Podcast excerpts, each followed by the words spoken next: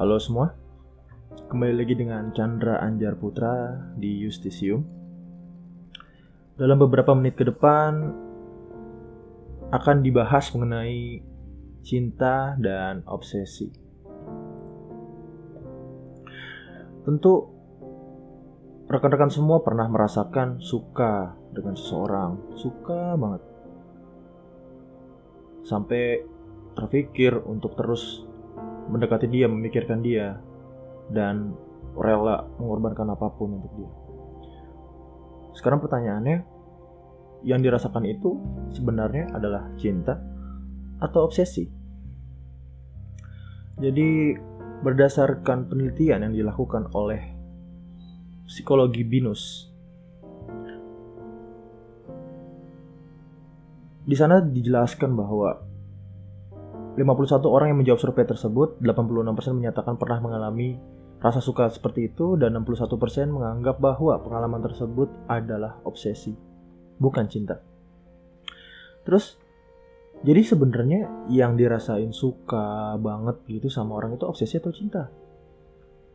Pada dasarnya obsesi menurut KBBI adalah gangguan jiwa berupa pikiran yang selalu menggoda seseorang dan sangat sukar dihilangkan dalam Diagnostic and Statistical Manual of Mental Disorder yang menjadi acuan psikologi dan psikiatri, terdapat gangguan obsesif kompulsif yang ditandai dengan adanya pikiran, bayangan, dan dorongan untuk melakukan sesuatu sehingga menimbulkan kecemasan tersendiri. Misalnya seseorang yang terdorong untuk mandi lima kali, terus kalau dia belum tercapai dia merasa cemas dan sebagainya. Sebenarnya ini istilahnya adalah OCD ya, tapi ternyata bisa juga dirasakan dalam hubungan dengan seseorang.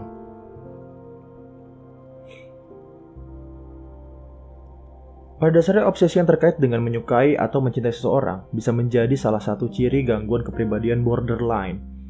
Namanya erotomania atau delusi tentang cinta atau gangguan pada attachment atau kedekatan. Dalam konteks hubungan, Obsesi bisa diartikan sebagai pikiran atau bayangan tentang objek cinta, serta dorongan menjalin hubungan atau berdua dengan objek cinta tersebut. Ketika kita terobsesi, kita akan berusaha untuk bisa berdua dengan objek itu, ingin terus berhubungan, ngobrol, dan semacamnya. Tapi pertanyaannya apakah itu betul merupakan sebuah definisi cinta? Seperti episode sebelumnya, pembicaraan saya dan Denny Kuswanto mendapatkan kesimpulan bahwa pada dasarnya cinta itu adalah melepaskan dan membebaskan. Cinta tertinggi itu adalah rasa ikhlas. Dan ini sangat bertolak belakang dengan definisi obsesi yang dibahas sebelumnya. Memang, pada saat jatuh cinta, ada fase di mana kita sering memikirkan kekasih kita dan ingin terus berdua.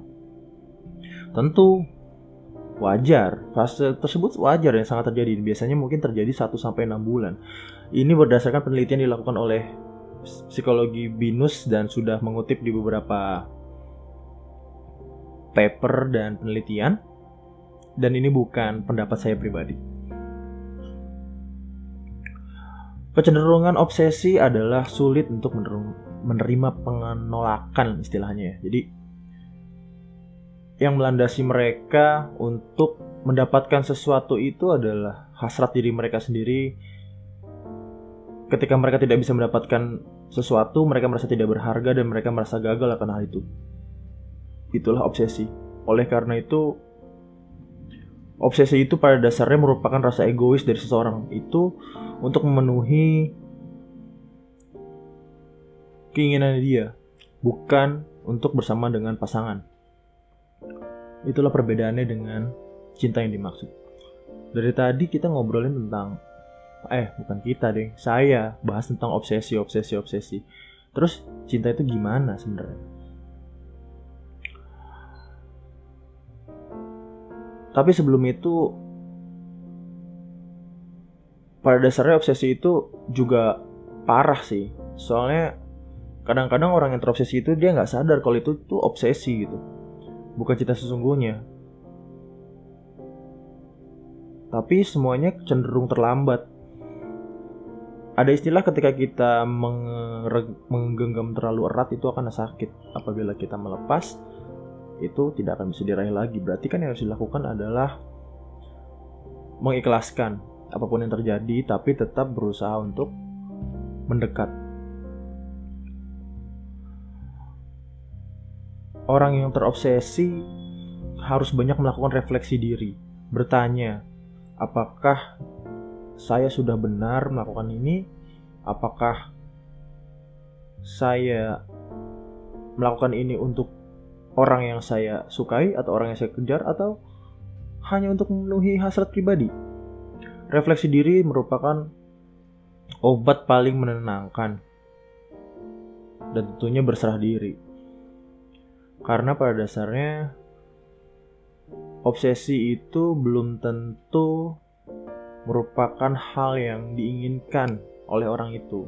Bisa saja itu merupakan semacam dampak buruk dari kejadian yang pernah dialami.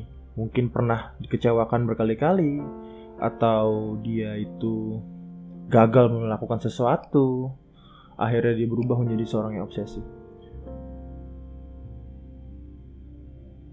Oleh karena itu refleksi diri dan berserah diri merupakan sesuatu yang sangat di, dibutuhkan oleh mereka yang memiliki obsesi berlebihan. Kenapa saya membahas tentang berserah diri? Ada pepatah yang bilang bahwa untuk melewati batas kita harus berserah diri pada yang tak terbatas yaitu Tuhan. Betul. Orang yang terobsesi itu dia sangat struggling sama batas diri dia.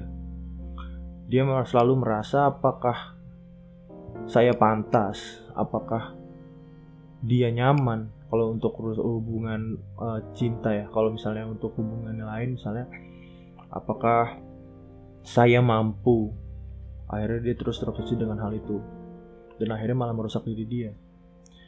Tapi apabila berserah diri pada yang sama yang terbatas yaitu Tuhan Yang Maha Esa, kecenderungannya akan menjadi lebih ringan karena kita tahu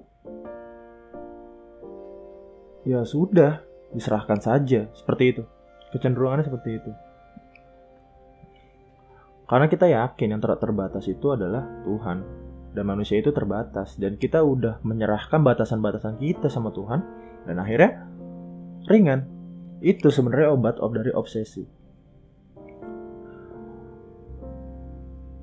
Terus kalau kita bicara tentang ciri-ciri obsesi, apa sih? Sebenarnya ini bukan ciri-ciri yang baku. Karena uh, akan bahkan banyak pendapat dari orang-orang tertentu. Namun pada penelitian dilakukan oleh Acevedo dan Aaron pada tahun 2009 menjelaskan bahwa ciri-ciri dari obsesi yang berlebihan yang konteksnya itu hubungan percintaan ya karena mungkin lebih mudah untuk mendefinisikan ini dengan hubungan percintaan. Yang pertama itu sering terpikir tentang pasangan hingga sulit konsentrasi. Jadi itu mengganggu produktivitas dia dan akhirnya mengurangi hasil dari yang harusnya dia bisa lakukan lebih baik. Yang kedua adalah berusaha keras agar bisa bertemu atau berdua dengan si objek obsesinya itu. Sehingga kecenderungannya untuk melanggar privasi, kemudian menjadi posesif dan semacamnya. Selanjutnya adalah sulit menghormati privasi dengan cenderung cemburu secara berlebihan. Kecenderungan cemburu secara berlebihan itu adalah ciri-ciri obsesi yang paling mengganggu dan paling merusak hubungan karena di situ terlihat ketidak percayaan, tidak ada rasa percaya di antara hubungan antara satu orang dan orang lain. Oleh karena itu akan timbul rasa cemburu secara berlebihan. Selanjutnya adalah sulit menerima penolakan. Orang yang terobsesi akan sangat sulit menerima penolakan. Kembali lagi, penyebab utamanya itu ya mungkin dulu karena sering menerima penolakan atau merasakan sebuah kegagalan akhirnya dia menjadi obsesif. Kalau misalnya hmm, gampangnya kita lihat film-film yang tentang psikopat psikopat tertentu gitu berbeda sama film dulu saya pernah nonton film monster di mana penjahatnya itu adalah orang yang terobsesi untuk menjadi orang terakhir di, di dunia. Akhirnya dia melakukan pembunuhan secara massal dengan tanpa mengotori tangannya sendiri. Itu adalah bentuk obsesi. Dia itu sulit menerima penolakan dari orang lain. Ketika dia menerima penolakan dia akan berusaha sebagaimana caranya untuk membunuh orang yang menolak dia tapi hal ini tidak berlaku apabila orang ini adalah objek obsesi dalam konteks cinta. Ketika dia tidak bisa, ketika dia ditolak oleh orang ini, entah itu sudah berdalam hubungan ataupun belum, dia akan cenderung untuk menjadi seorang yang sangat toksik. Dia akan marah, dia akan ribut, dia akan berusaha untuk mencari pembenaran akan diri sendiri. Ini adalah kecenderungan orang yang sulit menerima penolakan dan itu adalah salah satu ciri-ciri dari obsesi. Selanjutnya adalah suka dengan bayangan tentang orang yang disukai bukan dia padanya. Jadi orang yang obsesif ini sebenarnya kalau ngelihat seseorang itu dia itu men, cuman mentranslasikan apa yang ada di pikiran dia, bukan menerima apa yang jadi orang itu, yang ada di diri orang itu. Jadi ketika dia mengetahui kenyataan yang sebenarnya tentang orang itu tidak sesuai dengan ekspektasi dia, dia akan sangat kecewa. Dia akan sangat kecewa, dia akan mungkin dia akan menjadi lebih agresif dari biasanya gitu karena dia merasa apa yang dia perjuangkan itu ternyata tidak sesuai ekspektasi dan ini yang namanya obsesi dan sangat buruk sebetulnya. Selanjutnya mengejar target atau orang yang disukai dalam tanda kutip ini ya untuk hubungan itu membuat dia lebih lega dan lebih tenang. Nah, ini masalah. Bayangkan untuk bisa menghilangkan kecemasan dia harus mengganggu orang itu gitu. Dia cemas gitu, aduh, insecure ya kan. Terus akhirnya dia harus menghubungi orang itu terus padahal orang itu sedang sibuk dan semacamnya. Itu akan sangat mengganggu produktivitas karena pada dasarnya uh, setiap manusia itu butuh ruang dan masing-masing itu butuh waktu untuk sendiri. Siapa pun itu. Tapi sendiri itu kan bukan berarti tidak memikirkan. Karena pada dasarnya perjuangan tertinggi seseorang itu bukan apa yang dia lakukan secara fisik, tapi bagaimana dia bisa berdoa semaksimal mungkin. Itu yang dinamakan perjuangan sejati. Selanjutnya, kita udah banyak nih bahas tentang obsesi dan kita udah tahu obsesi itu buruk. Kita perlu mengetahui ciri-ciri cinta. Nah, cinta itu pada dasarnya fokus pada kehangatan dan kedekatan emosional.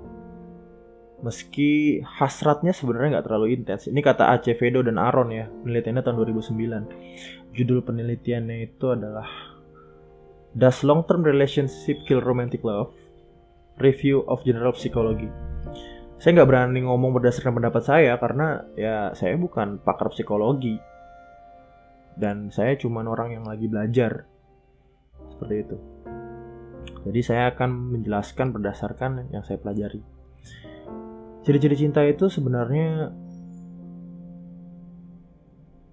ada yang tadi yang tidak terlalu intens ataupun yang passionate penuh gairah, perasaan bermengebu dan sering memikirkan pasangan. Tapi dalam batasan-batasan yang wajar, batasan-batasan tertentu yang tidak mengganggu hubungan satu sama lain dengan komunikasi yang baik dan saling menghargai satu sama lain. Apa sih ciri-ciri dari cinta? Yang pertama itu perasaan dan pola perilaku kedua pasangan ini terus berkembang seiring dengan kedewasaan hubungan. Balik lagi ya, kita udah pernah tahu bahwa tua itu pasti, tapi kedewasaan itu pilihan. Nah, kalau mau mendapatkan dalam tanda kutip cinta yang sesungguhnya, katanya itu dibutuhkan kedewasaan hubungan.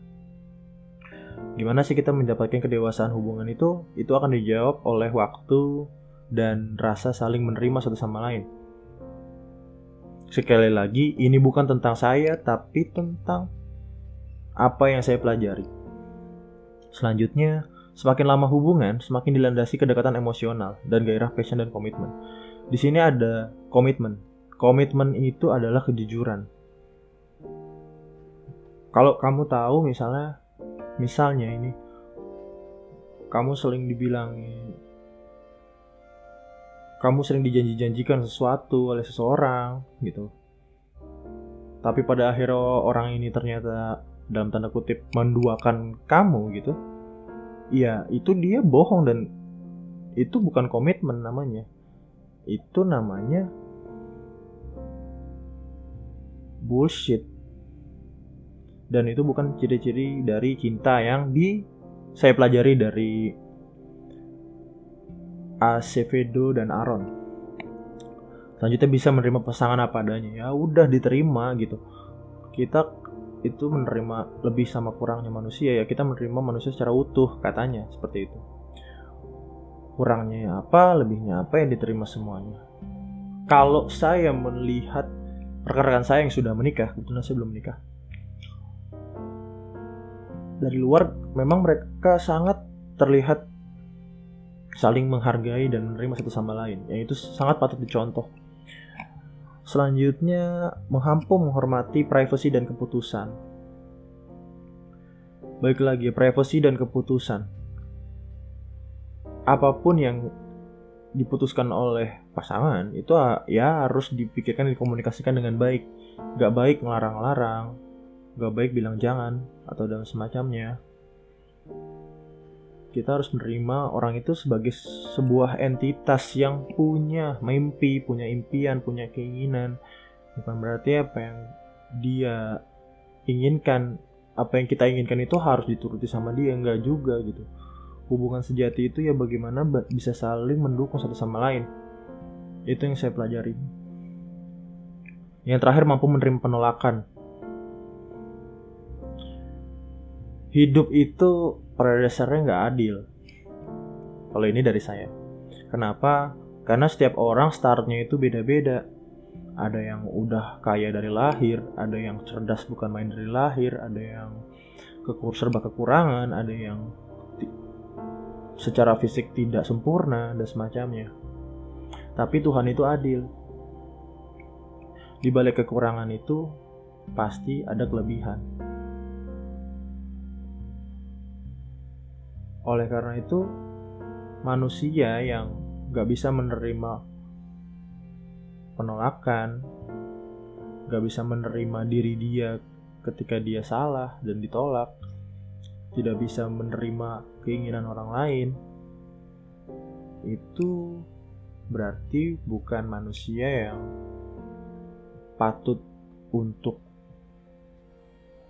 diperlakukan sebagai manusia karena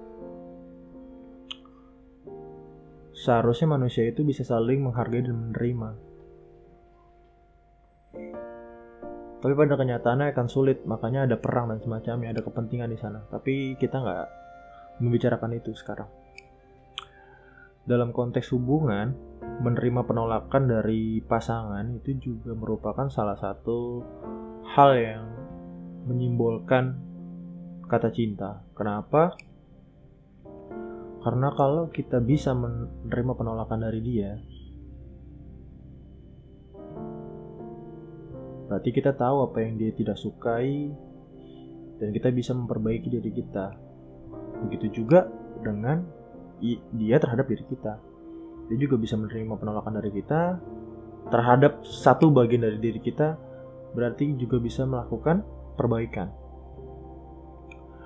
Karena pada dasarnya perbaikan itu dan hal-hal yang lebih baik revisi yang katanya susah itu dan semacamnya itu diawali dari kata penolakan. Dan penolakan itu adalah awal dari perkembangan dan evolusi.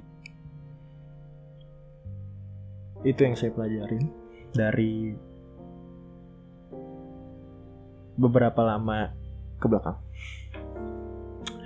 baik sekarang tinggal waktunya merefleksikan diri kita aja. Jadi sebenarnya yang dia dialami sama Anda itu apa? Gitu. Apakah itu obsesi atau cinta? Kalau saya ditanya, saya yang kedua.